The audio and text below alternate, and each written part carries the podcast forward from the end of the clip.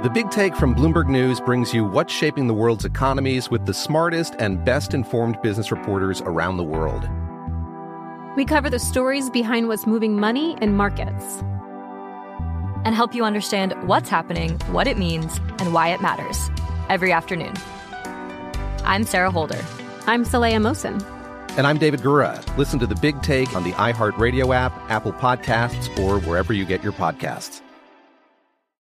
I'm Scott Weinberger, journalist and former deputy sheriff. In my new podcast series, Cold Blooded, I'm embedded in the cold case investigation into the death of firefighter Billy Halpern. Experience this investigation in a truly unique way, untangling secrets that may reveal the answers to not only one case, but almost a dozen.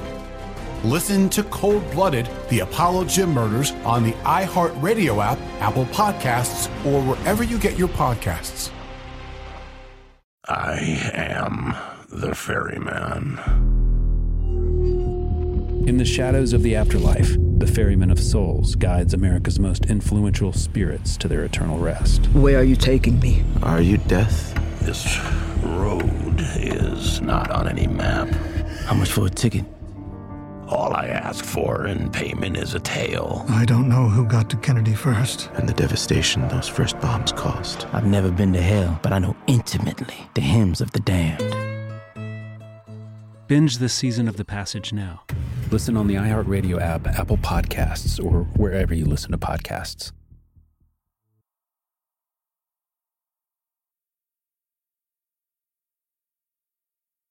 From UFOs to psychic powers and government conspiracies, history is riddled with unexplained events. You can turn back now or learn the stuff they don't want you to know. A production of iHeartRadio.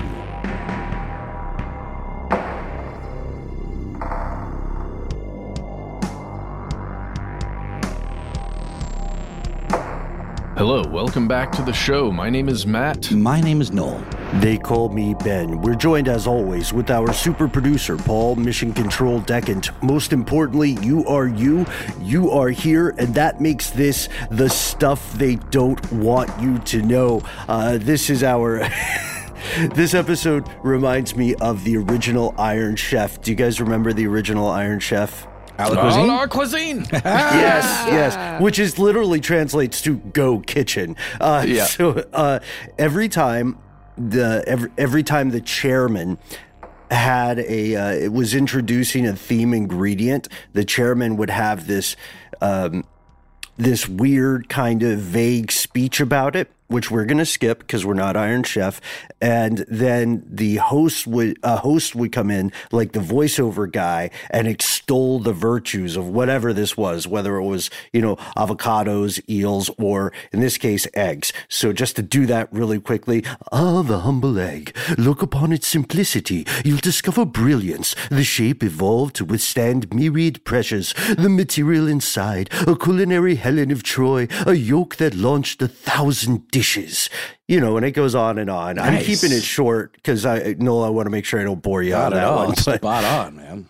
I mean, but eggs, right? We don't think about them. We've talked about them in the past. We talked about them on a um, previous, a couple previous segments, um, and I think we're we we're not all on the same page about eggs, right? Or in the same nest about them. Like some of us love them, some of us take them or leave them, but they're they're fun to cook at least, right? And you can do them hundreds of ways. Yeah, I just saw an Instagram video on how you can cure egg yolks in hot sauce. And then you get this like hot sauce, jammy kind of solidified egg yolk you can spread on toast, which to some people would sound disgusting, but I was intrigued. That sounds pretty gross to me.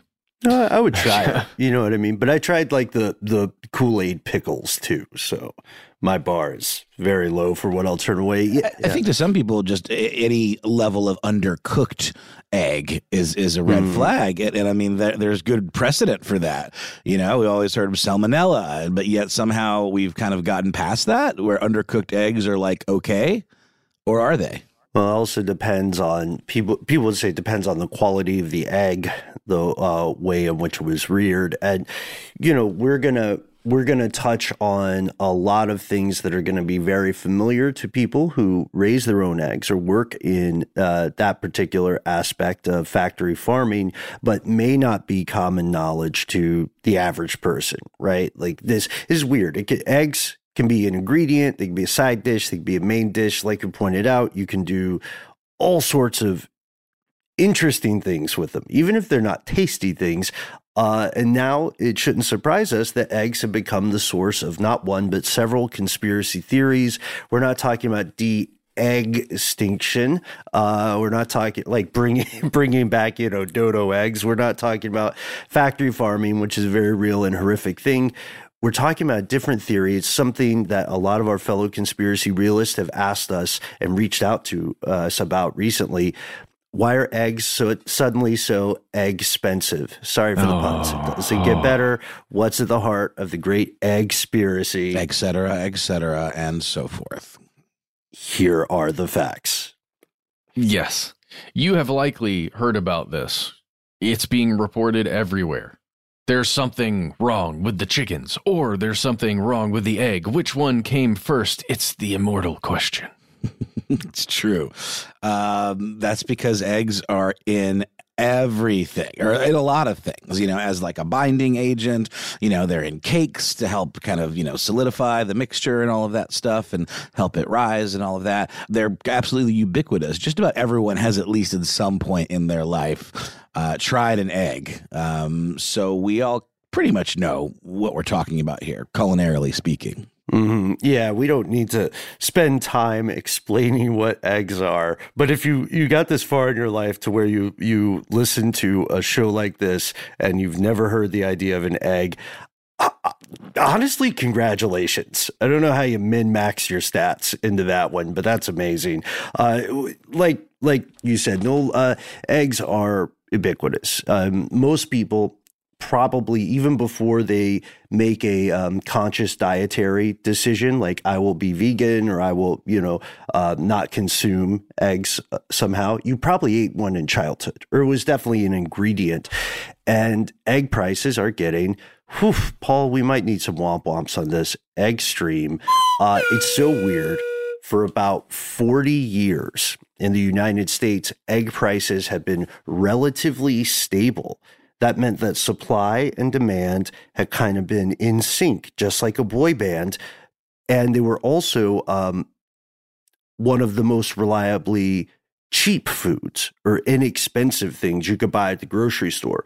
You have a family, you need protein, but you can't afford, um, you know, you can't afford ad- like meat, beef or chicken or whatever you can't buy the chicken, but you can probably swing the cost of of the eggs if you don't want to eat beans, another no, you're right. protein source.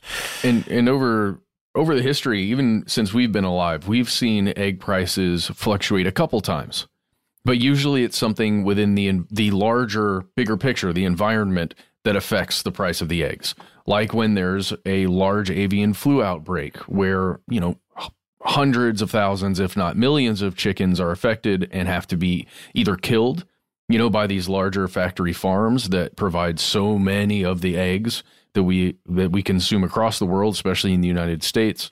Um, or if there's some other environmental factor affecting probably the chickens and not so much the eggs. Yeah, because and that could be something like avian flu, right? Yeah, I mean, the, and the egg certainly got its uh, own picture on the old food pyramid. Um, it is it has definitely been considered since, as we know, the impetus for that whole food pyramid thing came from kind of economic hardship and the idea of what is the most affordable food. So eggs have long been a staple food uh, because of their uh, relative affordability, like you said, Matt. Mm-hmm. Yep, and this this also comes with a high nutritional value right? Now, sometimes, especially in the United States, it can be tough to get past the spin of different trade groups where when when we're talking about how good or bad an actual food stuff is for you like it, it might sound weird if you're not from the US but here in the United States you will you will see commercials that are not for a specific brand of anything they're for the idea of something. I They're like, oh, eggs. just milk. You know, someone's just like, hey, you got milk? And that was a whole thing. And it was just celebrities with milk mustaches. No one questioned it. Do you remember the egg song? Cause I Is love eggs from my head down to my legs, scrambled or fried with some bacon on the side. I love eggs. That was a thing. I love Wow. Frasier. Don't know what to do with that tossed salad and scrambled Who eats eggs. tossed salad and scrambled eggs at the same time? That's weird. The reason that theme song is tossed salad and scrambled eggs is because um, I think the producers or the legal department would not allow the theme song to be about mental health. Ah, but still, I mean, only people with mental health problems eat tossed salad and scrambled eggs. Maybe that's the they call it again. I just remember the other white meat. Yeah, that was pork. Big right? pork, I yeah, think. I think that's right. Yeah. It is so it's to me it's so funny. I love the idea. Like that's such a um The also ran of meats. Yeah. right. That's such a whimsical billionaire thing to do. Just say I'm going to take out a ton of it's actually on my list of things to do as a weird billionaire is to take out a ton of ads for something that doesn't specifically sell anything. It's just the idea. You know what I mean? Like have the Goodyear blimp flying over a stadium and the trailer thing at the end of it just says tacos are okay. 3 out of 5. You The know what I mean? Like- are forever. there we go. We'll take oh diamonds. Check out our diamond episode. Yeah, this um okay. I think all, all of us love food episodes and you know whether you love eggs or whether you don't eat them due to like health concerns or due to um moral concerns or whether you're like I am, you know, the uh, I am the epitome of the uh, of the egg eating human. You know that they do have some advantages, and they've been around for a long time. They got nutritional advantages, a lot of bang for your buck, energy wise, and they This has been the case for so long, for decades and decades and decades, that eggs have become a key part of cocktail economics, right? Dinner table economics, they will call it. When you hear economists talking about stuff like the price of a loaf of bread and, you know, a jug of milk and a dozen eggs, they're usually again here in the states they're usually quoting the bureau of labor statistics which talks about something called the consumer price index or cpi which is a good measure of inflation or one of the, the most at least understandable and bandied about measures of inflation It's really inter- interesting. To me, the CPI is basically what do you need to bake a simple cake? Uh, and what are the prices of all those things? Uh, it's weird to think about it. That's just the way I see it in my head. Uh, but yeah, the CPI is something we could go super deep into if we wanted to, guys. Do we want to do that today? might be another bag of badgers honestly matt Yeah. it feels like a Okay. different episode What- how, how is the price of badgers faring these days uh, if i may be so bold they're solid investment they're the, they're you know uh, zoologists are calling them the first crypto nice cryptozoologists yes Yeah. yes you got it you got it All right. Well, let let's talk. Let's really let's talk about how much it costs to buy some eggs right now. Because I joked a while ago. I can't remember the name of the episode, but I joked about how the price of eggs were just fine. Everything's fine with the price of eggs, and it was like I want to say end of last year. Um, yeah yeah i remember that Whoops. I mean how much could an egg cost a hundred dollars I was like, You at least eggs aren't expensive. it's an egg, Michael. Uh, so in yeah, in 1980, the price of a dozen eggs. Wait, let's step back for a second. First, you need to know that things are different from how they were in the 1980s in the egg world. Not all eggs are created equal. You know what I mean? Like you can now if you have the gumption and the means, you could buy an ostrich egg, which is a very weird flex, but you know, you do you.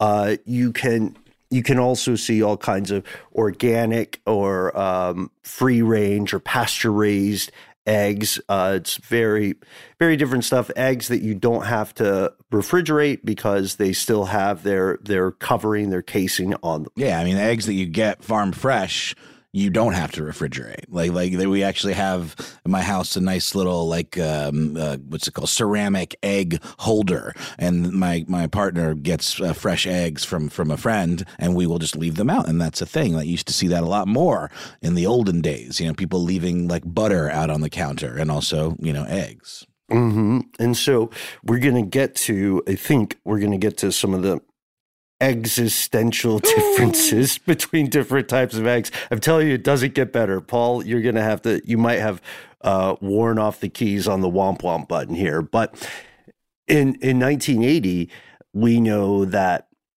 if you were buying a dozen large grade A eggs as rated by the USDA, uh, then in most cities that would that would run you about 84 cents can I ask you, Ben, what, where do all the grade B, C, and D eggs go? Do those go down the bad egg chute like on Willy Wonka? Wonka. uh, but I mean, you know, the, the implication is that there are other grades of eggs, and are those perhaps used as ingredients and not sold on their own, like in pre-made stuff? Is this something we should investigate? I want to know where all the the the sub A eggs end up. I think they go into um, kind of secondary products. So, like egg liquids, maybe, or dried egg products. So, they go to astronauts. Sorry, astronauts, you got the crappy freeze dried eggs, but uh, thanks for being one of the best parts of humanity. uh, I think they're also the, the, um, USDA has a, a way of rating eggs similar to Willy Wonka, where you know they got most of their ideas from. Um, but yeah, I think they go. I, I think it's rare that you would find like a dozen grade B eggs, and it's really good marketing to walk into a store and say, "Well, I buy grade A." And, and you're spot on, Ben. They do go into liquid eggs, which is referred to as breaking stock, and also for baking, pre-made baking um, mixes and, and stuff like that, or more assembly line baking kind of situations, like uh, pre-made cakes and cookies and stuff like that. So they're not like bad. They just have thinner whites and less symmetrical yolks. But they're not, there's nothing wrong with them. They just aren't as pretty. You've got to stop body shaming eggs. I do not approve.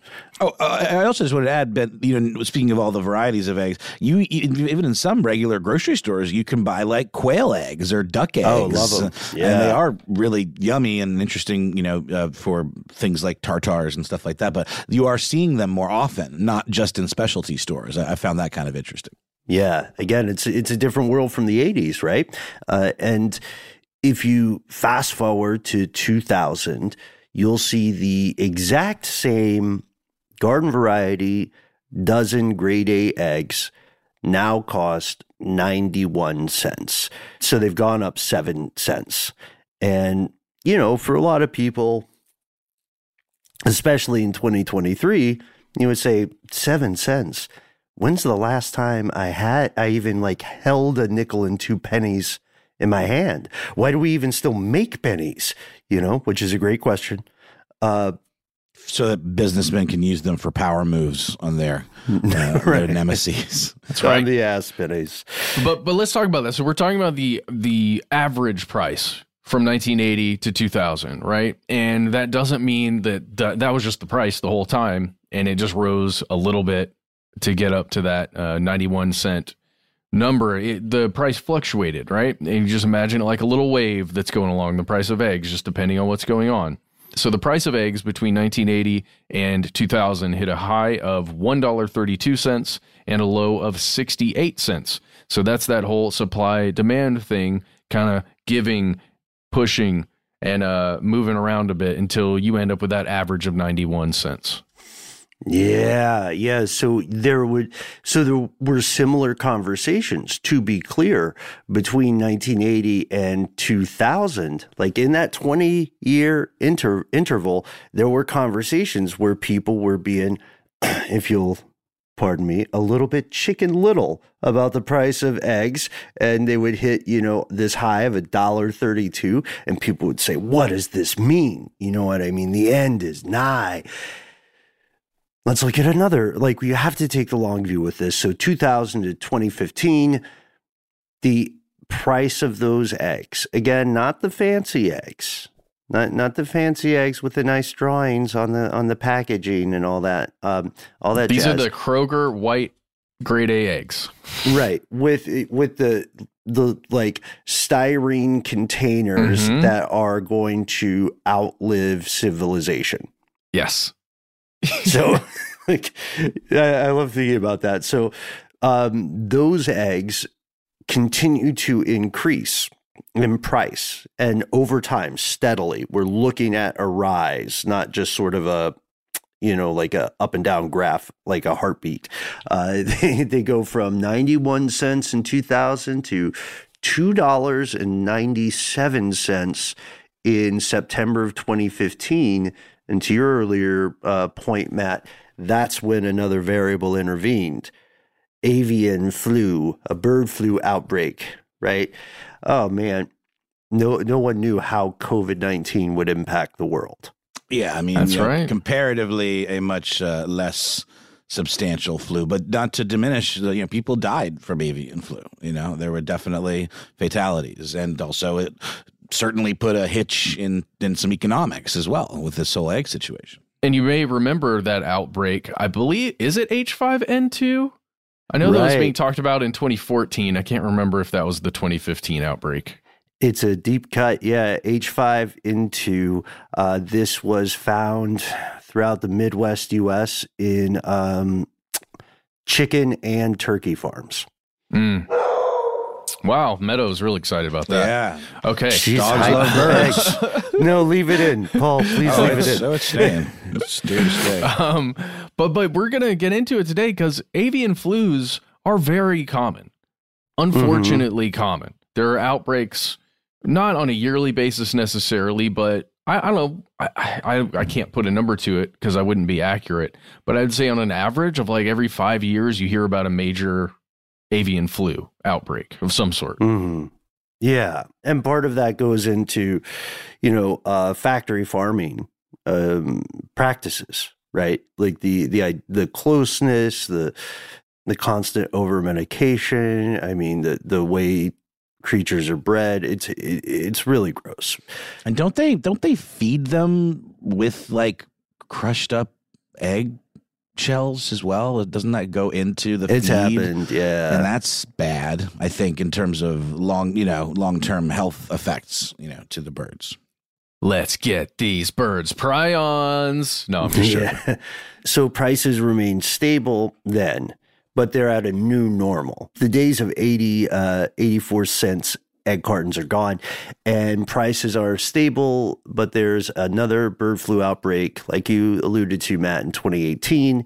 Uh, there's another peak in 2020 due to the COVID pandemic. But a few years ago, everything seemed to change. October of 2022, the average price of a dozen eggs in U.S. cities hit $3.42 nationally. And in some places, people saw a dozen eggs cost $4 or more. So, this is the kind of thing that would even give Patrick Bateman from American Psycho a pause. You know, he probably had someone go to the grocery store, but even even he would have thought that's a lot. Yeah, I, I kind of imagine Patrick Bateman maybe being in the same boat as uh, Lucille Bluth, maybe having zero idea how much anything costs outside of like a Rolex, you know, or a Rolls Royce. But yeah, I mean, it's a lot. But my mind immediately does also say three bucks for something that's relatively stable and lasts you quite a long time isn't like insane. But maybe that's me speaking out of school. I, I don't know. I mean, it, it really is more the sticker shock of the rise, but not necessarily the actual number. Because, you know, I buy a dozen eggs, it'll last me easily a week. If not more, I sometimes worry that I'll, I, I will have eggs in my fridge that have gone bad because I don't use them enough. So I'll sometimes just buy half a dozen eggs. Yep, that's a move. I do that too. I'm right there with you guys because I I don't personally. Uh, I mean, I'm a uh, I'll eat pretty much anything, but I don't personally love eggs, which I think is why I'm good at cooking them. I have sort of this dispassionate objectivity, uh, so I'll do a Gordon Ramsay move with it. But you can admire their versatility. Well, that's a good yeah. No, it's a good way to check someone's culinary chops is to, to get them to scramble some eggs or make a quick omelet. And if they can't do that and they overcook them or make them rubbery, then they're they're they're chefs. I I've eaten some of the uh, the best eggs of my uh, life quite recently, but you know how it is. Like, okay, you go to a function and and someone says, "Oh, and there's an omelet bar." That's always a disappointment to me. It's like, really, I could have eaten before I came. You know what I mean? like, what am I going to do with this omelet at 7:30 p.m. I think, whatever. I think whatever. I think the omelet bar flex is just that you have a human who's there to cater to your every omelet whim. You want some mushrooms in it, uh, some Parma ham, perhaps. You know, uh, the world is your omelet. And I'm like, can I just, can you just give me a plate like with some ham and just throw the mushrooms on it, man? I'm not, I'm not trying to, you know, hassle you here. I will Shoot. tip you. I don't want your cordyceps. Get out of here. Just give me the eggs. Really quickly, you you mentioned cordyceps. I just heard an ad for some sort of mushroomy supplement product, and they very Mm-hmm. proudly advertised that cordyceps were one of them. I don't think they got the memo about The Last of Us. Uh, I wonder if that Nah, company's dude. doing damage control, and they're like, "Please do not mention cordyceps. Do not mention The Last of Us in the same breath as our product." You got to get your body used to them now. So like Ah. when, Oh, when yeah, you get introduced the to them later, see, Mhm. see, like Mhm, mhm. like the dread pirate Roberts and Princess Bride, like accumulate uh, or acquire a tolerance. But also, also, you know what? I'm going to say this since I was I was giving eggs a hard time. Um, maybe Last of Us is a lot of anti cordyceps propaganda because what like look humans are really crap in the bed. Uh so what what if there were were some sort of fungal hive mind that was a little bit more civilized you know? Like it wasn't all rampaging zombie ever expanding kind of thing. You know what i mean? Like what if it's just like takes over one country and then is like hey also i invented you know plausible fusion and space power. The reason why cordyceps doesn't work in humans is because of our temperature. Okay. is that's it There's been recent reporting in major news outlets about how fungus is starting to be able, certain types of fungus, certain Right. species are now able to live in warmer environments. And that's the whole thing we talked about recently on Strange News about how fungus is spreading in the soil and to different places where it shouldn't be. Guys, it's coming. Are you saying there's fungus among us? Yes. And it will be inside us and in our mouths. And when we go in to kiss people, it's going to come out of our mouths Wiggle, and wiggle, go wiggle. into their mouth. tight all right you know no i'm not here to kink shame uh so like the uh, there's also uh just talking about fungal intelligence or not quite but related you know this stuff is so intelligent slime mold in this amazing experiment was uh just dropped into a uh, a system with no connecting dots and it recreated the most efficient way to connect those dots which was Japan's rail system. Mm-hmm. Like it just it just figured it out. And it doesn't have a brain or anything like a brain. it's Yeah, amazing. got I can't wait. greater than a brain. It's a hive mind. Mhm. Forward to the future. And and so anyway, that's our discursion there. We- Let's talk more about cordyceps in the future too. Took a little excursion into cordyceps. Ah, yes, yes. One of us. Uh, so, I mean, look, it's still it's historically shocking, right? When when you see from this span of 40 years, you see this stability all of a sudden go out the window. Why are eggs incredibly expensive? Uh, in December of last year, the Bureau of Labor Statistics found egg prices had jumped by 49% in just one year, October to October, and then uh, found another statistic from Statistica that looked at December to December and found egg prices rose by 60%. So, whatever uh, acceleration is happening is happening such that it's gaining speed between October, November, December. And so there's kind of, you know, how like oil has different grades and there are different ways to rate average oil prices. Futures, right? Futures yeah and the the idea of like sweet crude versus you know other stuff that's not as cool. Not as sweet definitely. Not as sweet but just as crude. Uh, there are there's something like that in the world of eggs. Midwest large eggs are sort are, are kind of the the benchmark for eggs sold you know by the dozen in shells and they hit $5.46 per dozen meaning that you could buy uh you know you could buy a king's ransom of eggs in the 1980s for for what one dozen would cost you today even adjusting for inflation pandemic supply chains bird flu etc this was unexpected sorry moving on. Uh, so here we are here we are. I know we're going along with the setup but this is worth it. In the past few weeks uh, there have been tons and tons of social media posts including viral tiktok videos that have claimed to discover a genuine vast conspiracy to raise the price of eggs or eliminate consumers' ability to create eggs on their own.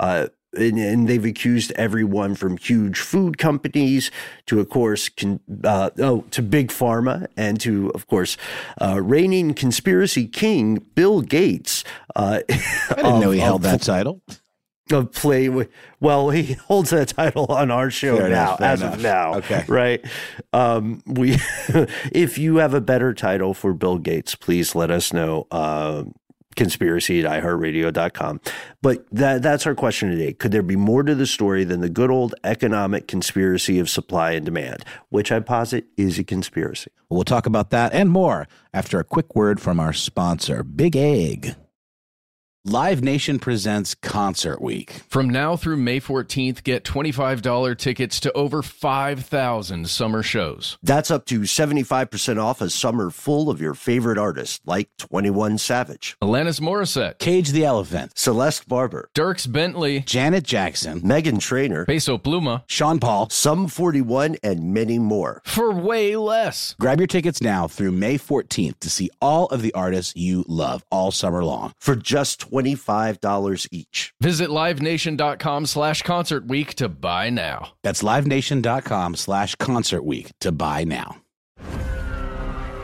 I'm Scott Weinberger, journalist and former deputy sheriff. In my new podcast series, Cold Blooded, The Apollo Gym Murders, I'm embedded in the cold case investigation into the death of firefighter Billy Halpern. It's just a shame, you know, that they took him from us. Experience this investigation in a truly unique way, knocking on doors, uncovering new evidence, including the DNA of a potential killer. Uh, my name is Danny Smith. I'm a detective uh, with Miramar Police Department. This is Scott Weinberger. We're actually reopening an old case, and your name came up. Untangling secrets that may reveal the answers to not only one murder, but almost a dozen thought they were going to kill me. So I kept my mouth shut and I didn't say anything. All these years, I didn't say anything. Listen to Cold Blooded, the Apollo Gym Murders on the iHeartRadio app, Apple Podcasts, or wherever you get your podcasts.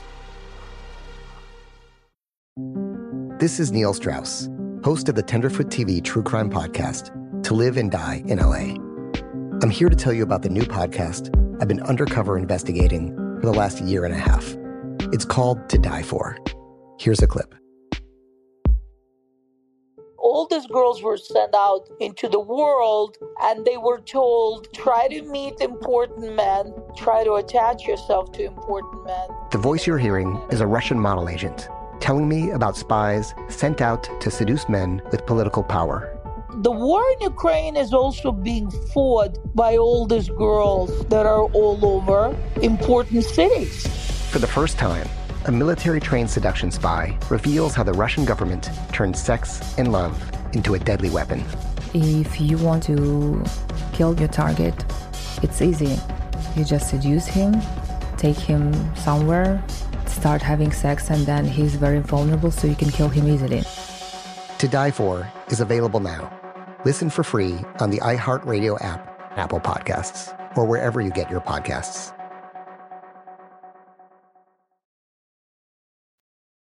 We're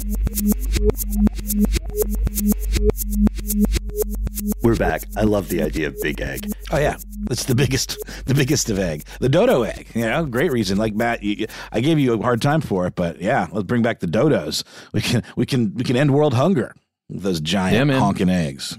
Can you imagine if you just had a couple of dodos, giant egg? That's all you need. That's all you need for the whole week. It was a joke in the Flintstones for sure. Giant dodo eggs in the Flintstones. Yeah. Here's where it gets crazy. All right, there's mainstream theories, uh, conspiracy theories you could call them about eggs. Uh, one of the one one of the main proponents of this is a Fox News correspondent and the heir to the Swanson food empire, Tucker Carlson. Uh, Tucker Carlson blames the Biden administration and says the mass media, apparently ex- everyone except for Fox News, uh, is ignoring this. And I, didn't want us to to misquote the guy, so went ahead and pulled like an excerpt, kind of the thesis statement of what he's been saying on his program. Uh, here's what he says about uh, he sa- he says the problem is with the chicken feed, and he's basing, I think, a lot of his claims on those uh, social media posts we mentioned. He says some of them, some chicken farmers have noticed something odd. Their chickens aren't laying eggs or as many eggs. And these chickens don't appear sick with avian flu. They're not dying, they're still alive. They're just not producing eggs. Now, healthy hens lay eggs on a regular basis every 24 to 26 hours, but suddenly chicken owners all over the country, not all of them, but a lot of them, uh, are reporting they're not getting any eggs or as many. So, what's causing that? Clearly, something is causing that. Some have concluded their chicken feed may be responsible. Some have, right? uh, so some. Well, it's weird because in Some to people my mind, say, yeah. Mm-hmm. Well, to my mind, that's exactly what's happening, right? And I don't know. I'm I was trying to picture how else I would say that because when you look at those social media videos, it's not every account that has chickens and egg laying chickens, but it is some of them. Yeah. So would you say a few? Uh, but it's more than a few.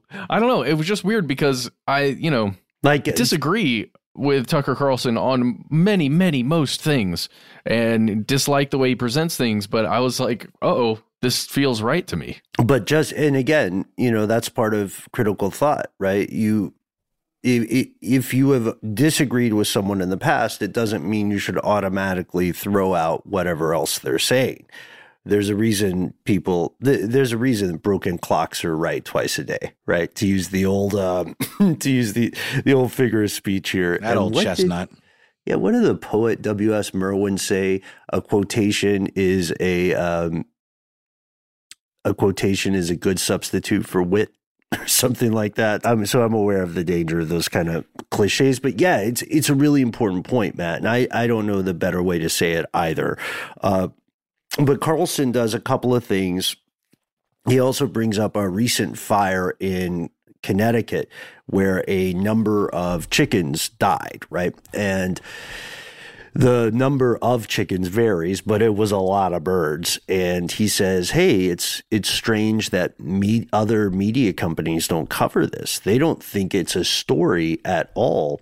And this reminded me immediately of the allegations that there was a coordinated attack on the U.S. food supply infrastructure.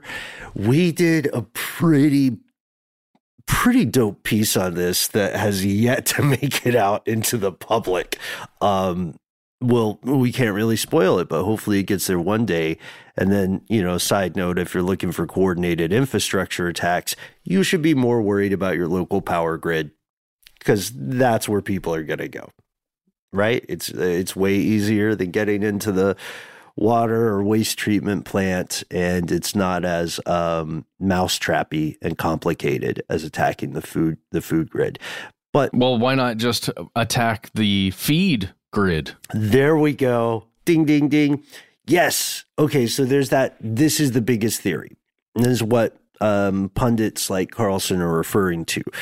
The dominant version of this theory, which I know makes it sound like a strain of COVID, but whatever, is basically the gist is this. Large food manufacturers have conspired to make consumer owned chickens incapable of laying eggs by putting some nefarious, dodgy stuff in the chicken feed, forcing those people to buy eggs from the grocery store while increasing the price of eggs with the goal of ensuring higher profits and making the overall population increasingly less self sufficient in general. Yeah.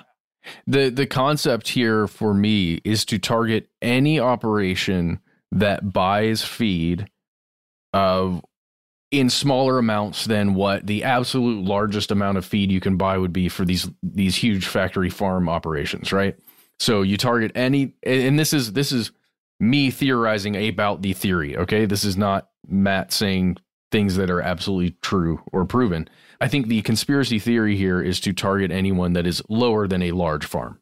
Right. Yeah, that's nailed it because why would they target themselves? Right? Is mm-hmm. the idea. So the idea would be for for this to be true, then there would have to be some other feed that is not sold on the market that is kept internal that only only the um, culprits use and this this has gone everywhere on places like TikTok. Uh, personally, or I would say largely because, in my opinion at least, it's got something really clever. It's based in a true conspiracy. There are not really that many food manufacturers uh, that what seems to be a diverse marketplace full of, th- of thousands of competing brands is really, when you think about it, it's kind of a theater played out for you every time you visit the grocery store. Yeah, it's packaged, you know, and, and, and sold to you as something different, but it's all kind of coming from just a handful of places. A hundred percent. It's a,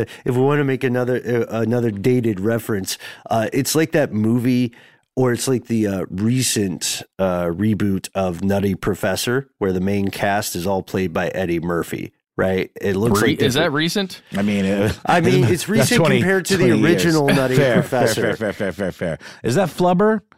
Nutty yeah, Professor? Yeah, yeah, yeah. The and then there was also the Robin Williams one, it was just called Flubber. Oh my gosh, uh, Eddie Murphy's Nutty Professor came out in 1996. Uh, yeah. Wow. Okay, wait. No, Time isn't real. No, it's an illusion. And the first we came back out when ni- eggs were only ninety-one cents a dozen. sure as eggs is eggs. The Nutty Professor movie starring Eddie Murphy came out in nineteen hundred and ninety-six. And it was based Lord. on 1963, uh, Nutty Professor. Okay, cool. We've sorted that out. That's the burning question that made everybody listen to this episode. They were like, I know it says eggs in the title, but they're going to get to the Nutty Professor. I trust these guys. Well, and if you want to feel really old and weird and how time is ephemeral, the distance between that original version and the Eddie Murphy version isn't that far off between the distance from the Eddie Murphy version and now. wow. Yeah. Whoa. Don't forget about the clumps, guys. Yeah. So there's this idea that just a few companies own a load of stuff and they're not really transparent about it. That's real. That is not a theory. That is a genuine conspiracy and it is enacted upon you every time you go to a grocery store or your local bodega. But let's start there. Who manufactures chicken feed then?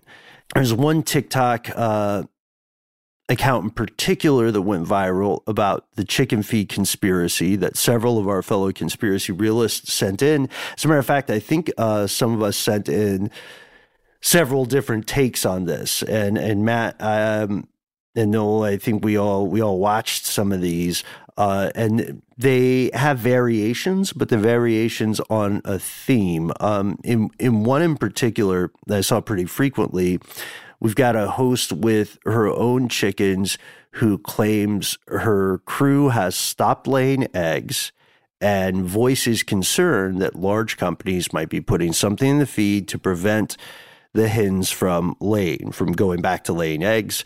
Uh, and then this host goes on to trace the shell of companies and brands that produce the feed she's been getting for her chickens, going from Purina Mills to Land O'Lakes to Cal-Maine Foods and so on. the tracing of the, these companies is largely correct. Yes, ex- until you get to the Purinas of it all, because I know there's like multiple companies within Purina, and there's one that one that deals with cat and dog food, and then Purina that's specifically for large Farm scale grade. animal feed. Yeah, yeah, Yeah, yeah. The uh the Purina Mills is the um is that feed thing uh regular old Purina is owned by Nestle, not Land Lakes.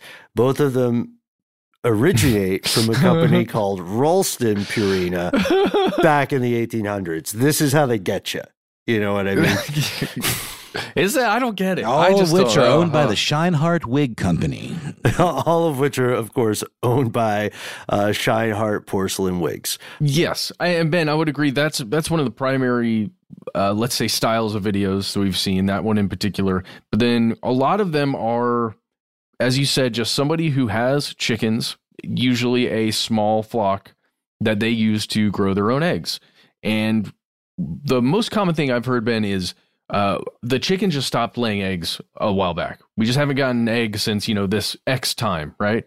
And we switched the feed last week or yesterday or whatever time ago they switched the feed now our chickens are laying eggs and then here and then usually here's an example of what the new feed looks like that we now created our house rather than the store bought kind that's the one i've seen Right. Yeah. I've, I've, I've seen that. Um, I almost want to call it a genre now. I've seen that, Mhm. that as well, uh, where someone is saying, I'm not going to give you a grand conspiracy necessarily, but here's what's happening in my neck of the woods, which is totally awesome. Super valid stuff. But if we want to play along at home with this idea of a evil company conspiracy, let's go bigger. Because one thing a lot of these videos don't mention is that they're of the top 10 animal feed manufacturers in the world, only three are based in the United States. Number one is called CP Group. They're out of Thailand. Number two is New Hope Liuhe, uh, which is out of China. And number three is Cargill, which is out of the US. And they're another company that owns tons and tons of stuff. Purina is only number four, meaning that if you are buying animal feed in the United States, statistically, you're more likely to be buying it from Cargill. right unless you shop at one of these stores uh, there's several around here where where i'm living right now guys that specialize in feed and I took a little walk through there, and Purina was one of the primary brands, at least on display. I noticed there. Okay, yeah, because it might be like a Pepsi Coke thing. There might be kind of a, a soft regional monopoly, right? Well, Uh, and I'm especially thinking if you're buying enough feed for a small flock of chickens at your home, right? Out right, in the you're not a commercial somewhere. farmer. Yeah. Yeah, you don't got to buy the giant barrels of it. You just, you know, buy enough to feed your chickens for a couple weeks. Yeah, and that's I mean I think that's a that's a great point because again a lot of this goes back to the divide between commercial manufacturers and people at home who want to be maybe in their mind a little more healthy or a little more self-sufficient both of which are absolutely admirable goals. Uh, but we've got to drill down into the way things are versus the way things are portrayed, right? On both both sides of this argument. The folks who are saying everything is uh, dire and disastrous, and the folks who are saying everything's fine. Don't look behind the curtain. Don't check behind the hen house. Keep walking. Yeah. So, with that, we're going to take a break to hear from our pals at Big Egg, and then we'll be back. Live Nation presents Concert Week. From now through May 14th, get $25 tickets to over 5,000 summer shows. That's up to 75% off a summer full of your favorite artists like 21 Savage, Alanis Morissette, Cage the Elephant, Celeste Barber, Dierks Bentley, Janet Jackson, Meghan Trainor, Peso Pluma, Sean Paul. Sum 41, and many more. for way less. Grab your tickets now through May 14th to see all of the artists you love all summer long. for just $25 each. Visit livenation.com slash concert week to buy now. That's livenation.com slash concert week to buy now. I'm Scott Weinberger, journalist and former deputy sheriff. In my new podcast series, Cold Blooded The Apollo Gym Murders, I'm embedded in the cold case investigation into the death of firefighter Billy Halpern. Just a shame, you know, that they took him from us. Experience this investigation in a truly unique way, knocking on doors, uncovering new evidence, including the DNA of a potential killer. Uh, my name is Danny Smith. I'm a detective uh, with Miramar Police Department. This is Scott Weinberger. We're actually reopening an old case, and your name came up. Untangling secrets that may reveal the answers to not only one murder, but almost a dozen. Thought they were going to kill me, so I kept my mouth shut and I didn't say anything. All these years, I didn't say anything. Listen to Cold Blooded, the Apollo Gym Murders on the iHeartRadio app, Apple Podcasts, or wherever you get your podcasts. This is Neil Strauss, host of the Tenderfoot TV True Crime Podcast, To Live and Die in LA. I'm here to tell you about the new podcast I've been undercover investigating for the last year and a half. It's called To Die For. Here's a clip. all these girls were sent out into the world and they were told try to meet important men try to attach yourself to important men The voice you're hearing is a Russian model agent telling me about spies sent out to seduce men with political power. the war in ukraine is also being fought by all these girls that are all over important cities For the first time, a military trained seduction spy reveals how the Russian government turned sex and love into a deadly weapon. If you want to kill your target, it's easy. You just seduce him, take him somewhere, start having sex, and then he's very vulnerable, so you can kill him easily. To Die For is available now. Listen for free on the iHeartRadio app, Apple Podcasts, or wherever you get your podcasts.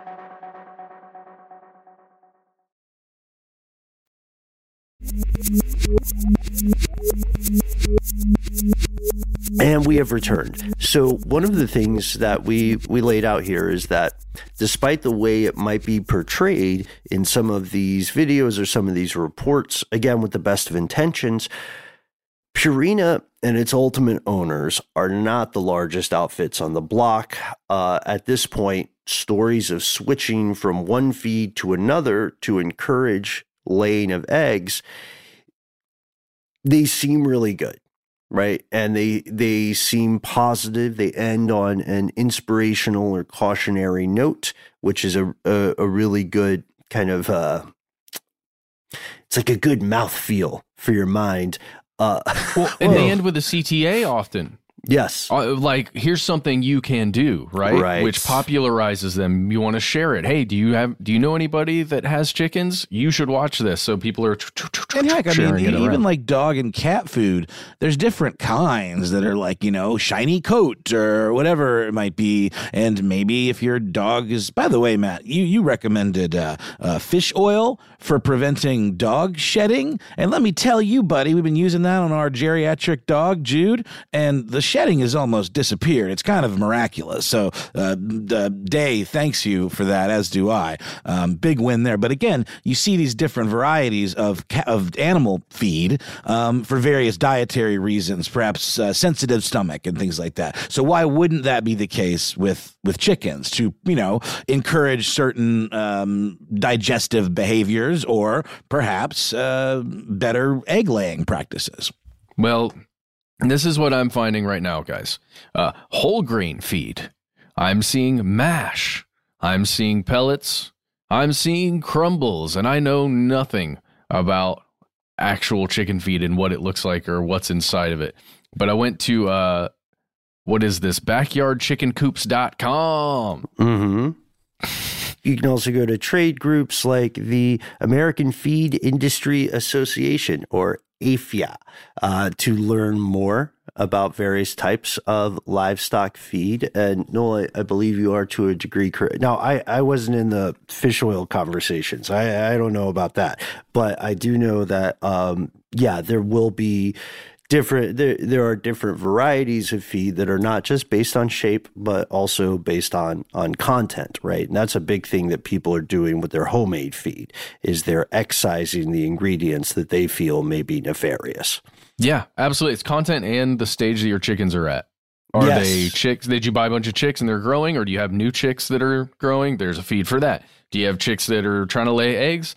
There's a feed for that. And I think that is the feed that most people are focusing on the uh, layer feed, like as in chicken egg layer feed. Mm, yeah, and this look.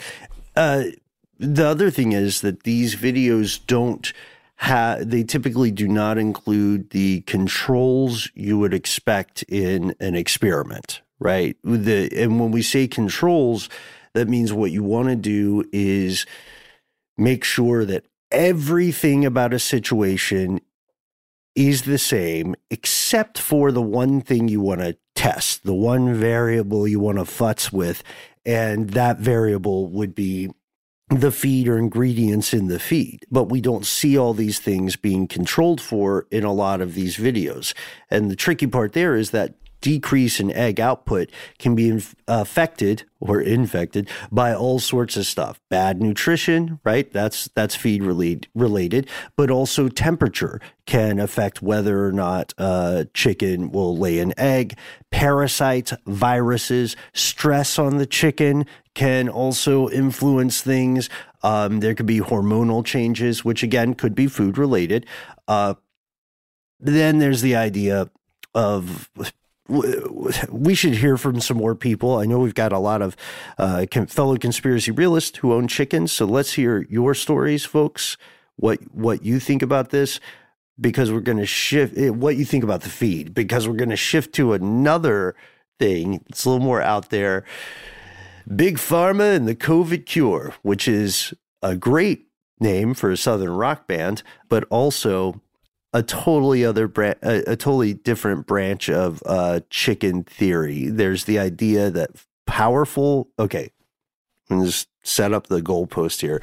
Uh, there's this idea that one, eggs provide a natural protection from coronavirus. So this theory accepts that COVID is real.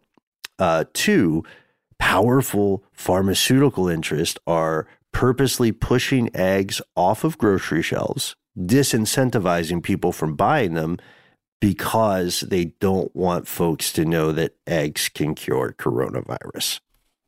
Those are the basics. What do we think? Um, okay.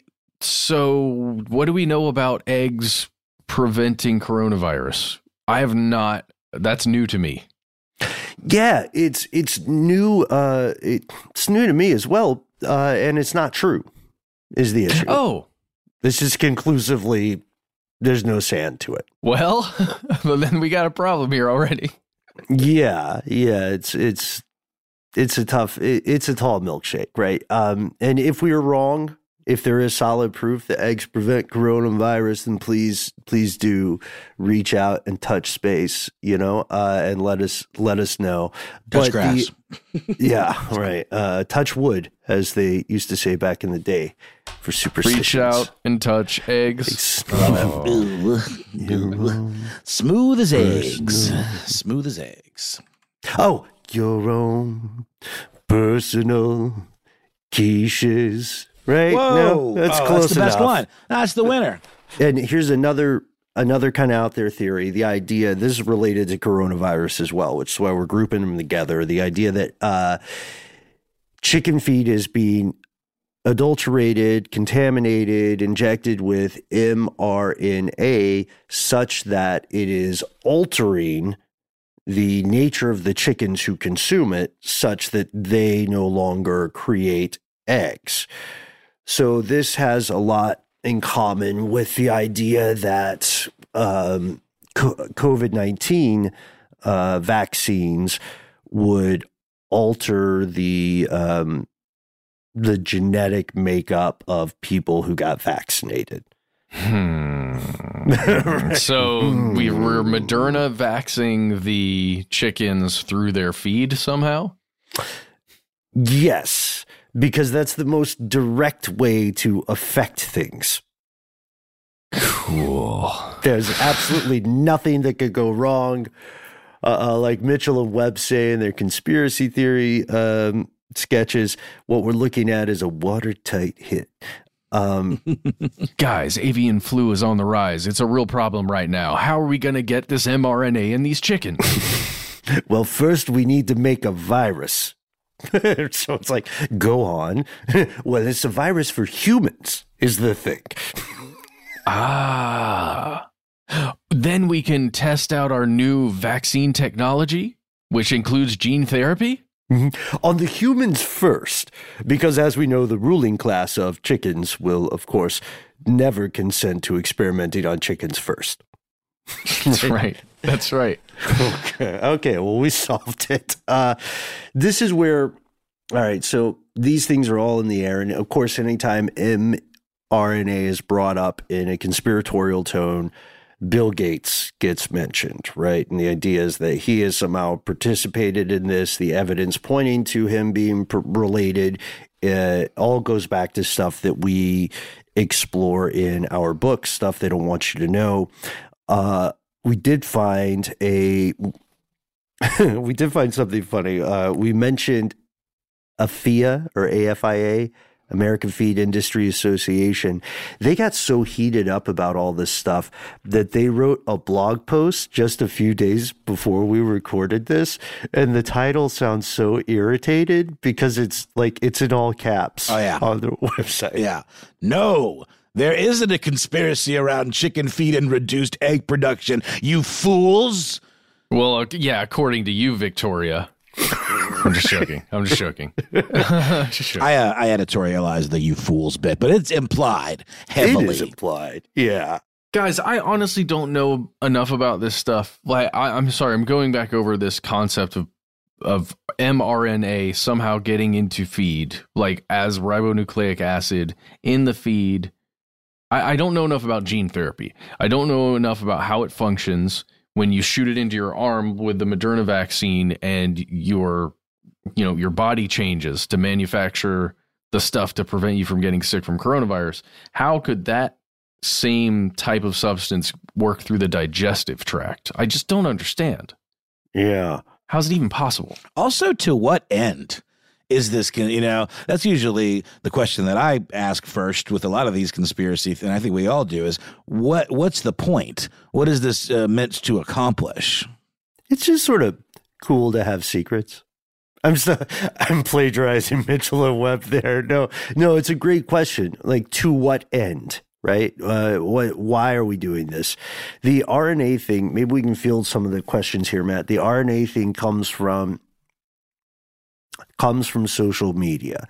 There's no there's no scholarly paper on it, at least not that I could find. There was no uh, substantive study. Uh, what I did see was a, a lot of uh, TikTok stuff, a lot of Facebook videos uh, where people are claiming that quote they're saying things like i'm, I'm just pulling this from a usa today article saying the same stuff uh, quote i found plenty of information about using rna sequencing in the feed and dealing with chickens that this could be potentially it. Uh, and they the the there's a narrator on this tiktok and you see screenshots of very scientific looking studies on the feed but that doesn't matter at all. Uh, the issue is RNA is not an ingredient in chicken feed, and it doesn't need to be. If you wanted to inject RNA into chickens, you would be in the catbird seat because RNA is is already in chickens. Well, I think it's more to modify, right? Right, mRNA so, kind of thing. Yeah, uh, yeah. I think there's just some disconnect in understanding here.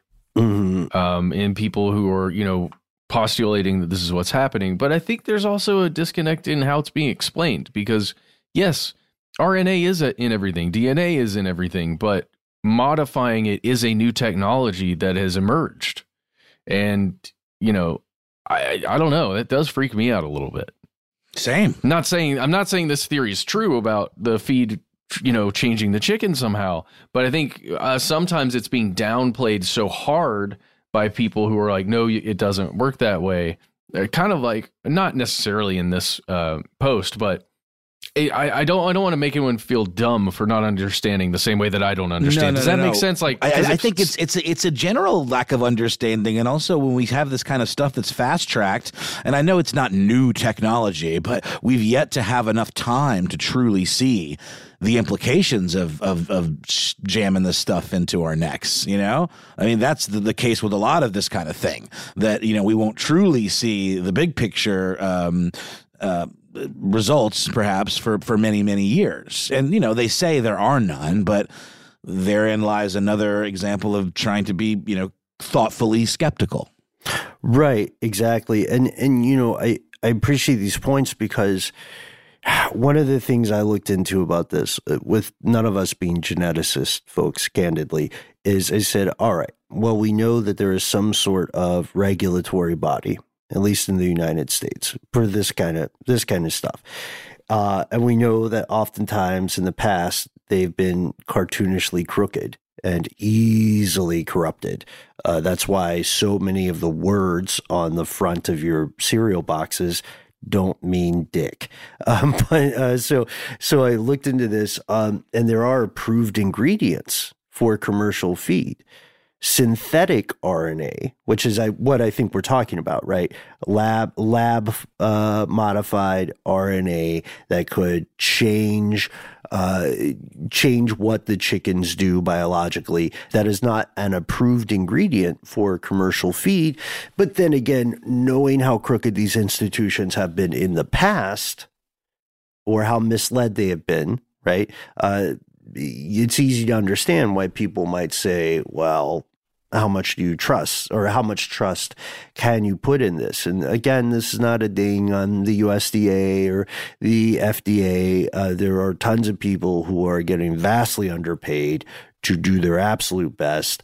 Uh, and it just happens that it just happens to be the case that in the past, very large financial interests have screwed over the consumer through those regulatory bodies. This, those are simply facts. They conspired to do so. It's not a theory.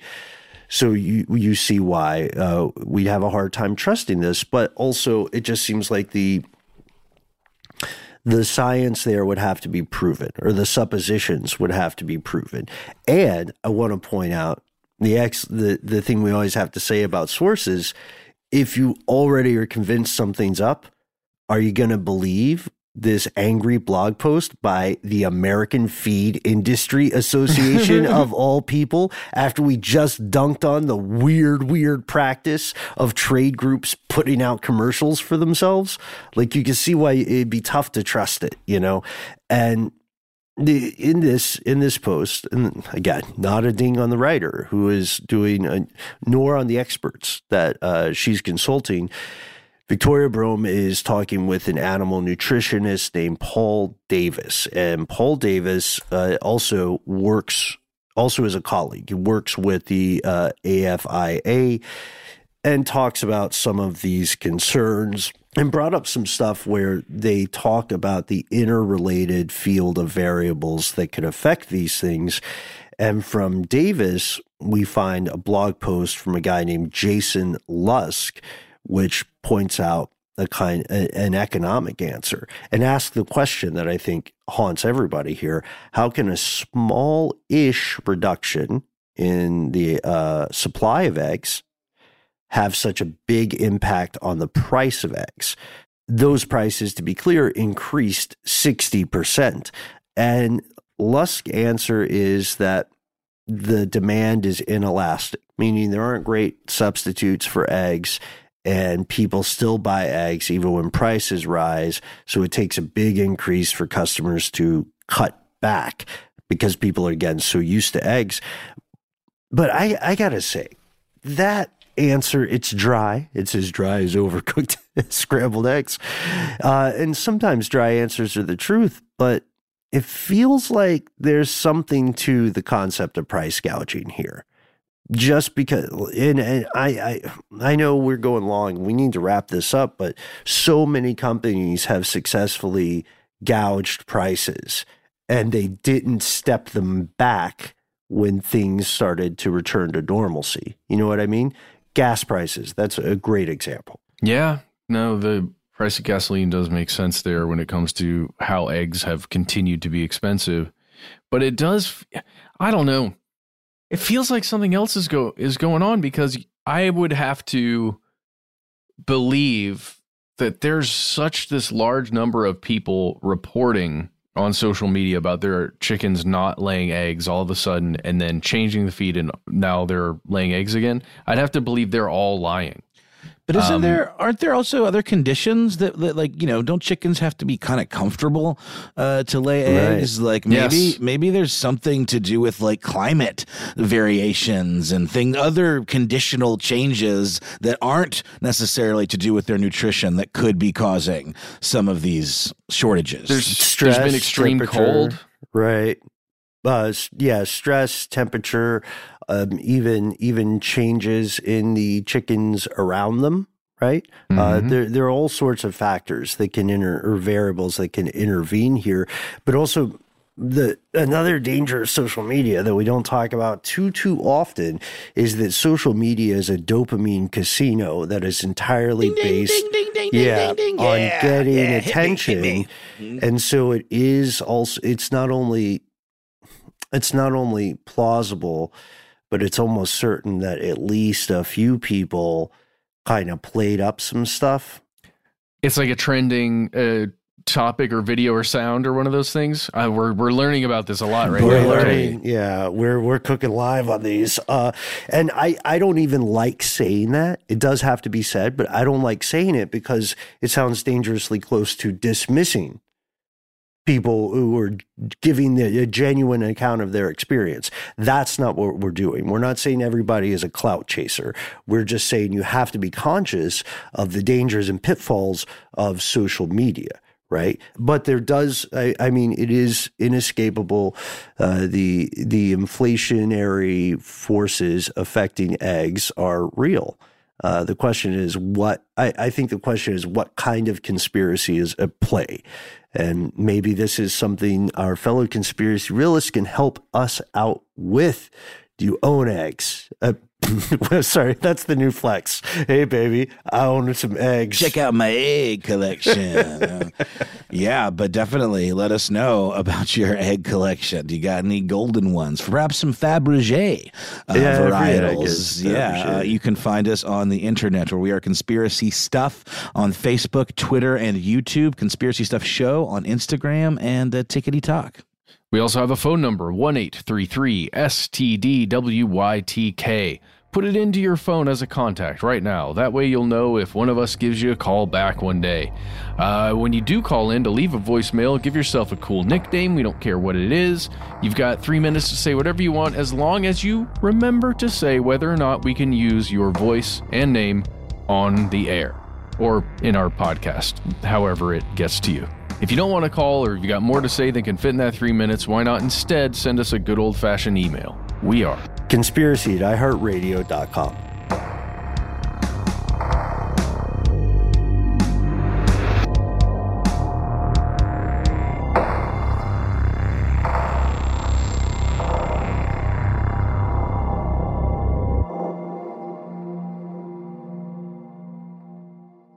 Stuff They Don't Want You to Know is a production of iHeartRadio. For more podcasts from iHeartRadio, visit the iHeartRadio app, Apple Podcasts, or wherever you listen to your favorite shows. The Big Take from Bloomberg News brings you what's shaping the world's economies with the smartest and best informed business reporters around the world. We cover the stories behind what's moving money and markets. and help you understand what's happening, what it means, and why it matters every afternoon. I'm Sarah Holder. I'm Saleha Mohsin. And I'm David Gura. Listen to The Big Take on the iHeartRadio app, Apple Podcasts, or wherever you get your podcasts. I'm Scott Weinberger, journalist and former deputy sheriff.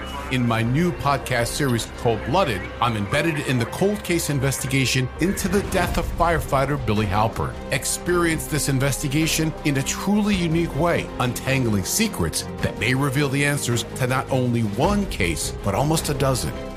Listen to Cold Blooded, the Apollo Gym Murders on the iHeartRadio app, Apple Podcasts, or wherever you get your podcasts. I am the ferryman. In the shadows of the afterlife, the Ferryman of Souls guides America's most influential spirits to their eternal rest. Where are you taking me? Are you death? This road is not on any map. How much for a ticket? All I ask for in payment is a tale. I don't know who got to Kennedy first. And the devastation those first bombs caused. I've never been to hell, but I know intimately the hymns of the damned. Binge this season of The Passage now. Listen on the iHeartRadio app, Apple Podcasts, or wherever you listen to podcasts.